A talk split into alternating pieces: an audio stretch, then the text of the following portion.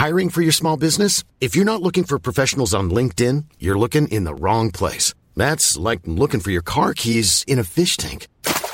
LinkedIn helps you hire professionals you can't find anywhere else, even those who aren't actively searching for a new job but might be open to the perfect role. In a given month, over 70% of LinkedIn users don't even visit other leading job sites. So start looking in the right place. With LinkedIn, you can hire professionals like a professional. Post your free job on linkedin.com slash people today.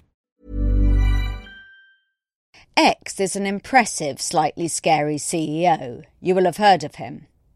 Y is a smartish, youngish man who works for his company.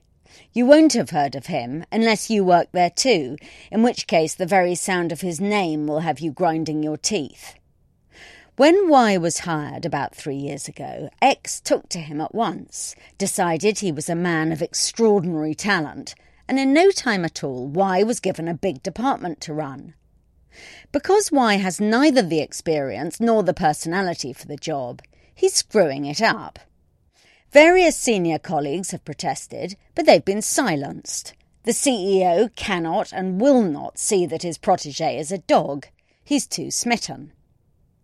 This story, which I've had to doctor a little to avoid getting myself into trouble, is a common one, yet it isn't an issue that leadership experts ever talk about. Instead, they obsess over unconscious bias, the latest fashionable way in which all managers take bad decisions about people, and pack executives off on training courses to try to conquer their subtle, buried prejudices. But no one seems to worry about what happens when a boss's bias is neither subtle nor buried, but outrageous and there for everyone to see. Everyone, that is, apart from the boss himself, who's blind to his own bias and instead congratulates himself on his prescience in spotting someone extraordinary. The syndrome, which is a major character flaw of some of the world's finest managers, needs a name and so I'm calling it boss crush. It's when an executive falls for someone, loses all judgment, refuses to listen, and ensures that disaster will follow. A version of this was played out recently between David Cameron and Camila Batmanghelidjh.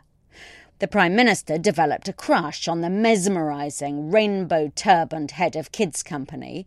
Large quantities of cash was shovelled into her charity. Civil servants asked questions, but nothing happened, until things went so spectacularly wrong the plug had to be pulled. I first became aware of the boss crush phenomenon more than 30 years ago, when I was the love object myself. I was singled out by a cantankerous manager who got it into his head that I was all round wonderful. I was given a job which I had no idea how to do, Yet, despite my manifestly indifferent performance, I was repeatedly told that I was doing brilliantly. In some ways, I found this nice, as I'm a sucker for being told I'm a genius.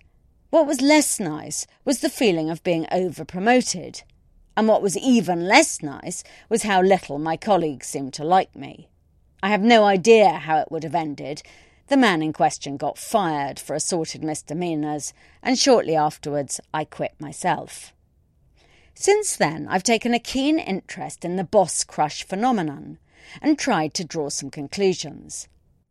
First, it has little to do with sex and everything to do with power.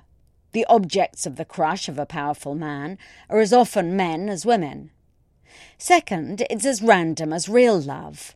Sometimes the older boss falls for someone who reminds him of himself, but sometimes the object of the love is quite different.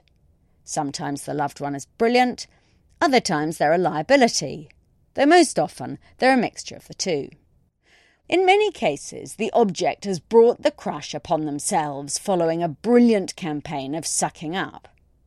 Anyone who doesn't believe that sucking up works should read a blog post written by Marshall Goldsmith about the love we feel for our dogs, who are the most successful suckers up ever invented. But some crush objects have never invited such attention. I can think of one who I used to know who was grumpy, taciturn, and viewed all power with great suspicion, and yet was revered by his doting manager. Like real love, the boss crush is blind. Worse than that, once the boss has publicly singled out the love object as worthy of promotion, his pride is on the line. The crush object simply has to be good, nothing else will do. All warning signs are ignored. The truth only outs when it's too late. Then the after effects of the crush are brutal. The former loved one is treated to rage and disdain, and usually in the end is fired. The most troubling thing about this phenomenon is that there isn't an answer. You can't ban executives from crushes any more than you can ban teenagers.